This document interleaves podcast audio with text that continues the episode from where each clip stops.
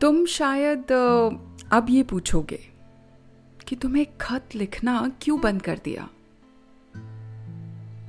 इसलिए कि तुम्हें खत लिखने के बाद याद करवाना कि उसे पढ़ लेना मुझे शुरू से ही अच्छा नहीं लगता था।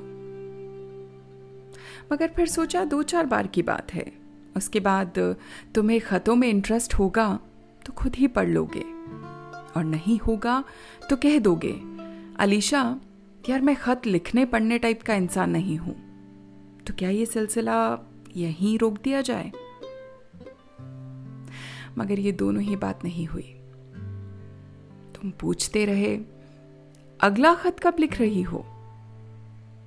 और मैं खतों में अपनी फीलिंग्स लिख लिख कर उन्हें बंद करती रही।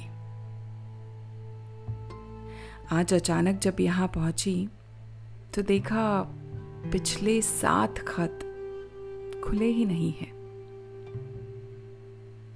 बुरा लगा। इनफैक्ट बहुत बुरा लगा। मगर ये भी समझ आ गया कि मैं अपना वक्त पर बात कर रही हूँ।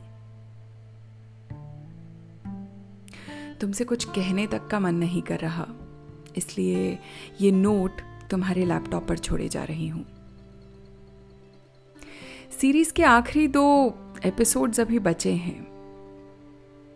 उन्हें देखने के लिए लैपटॉप तो खोलोगे ही। इस नोट को खत मत समझना। शुक्रिया।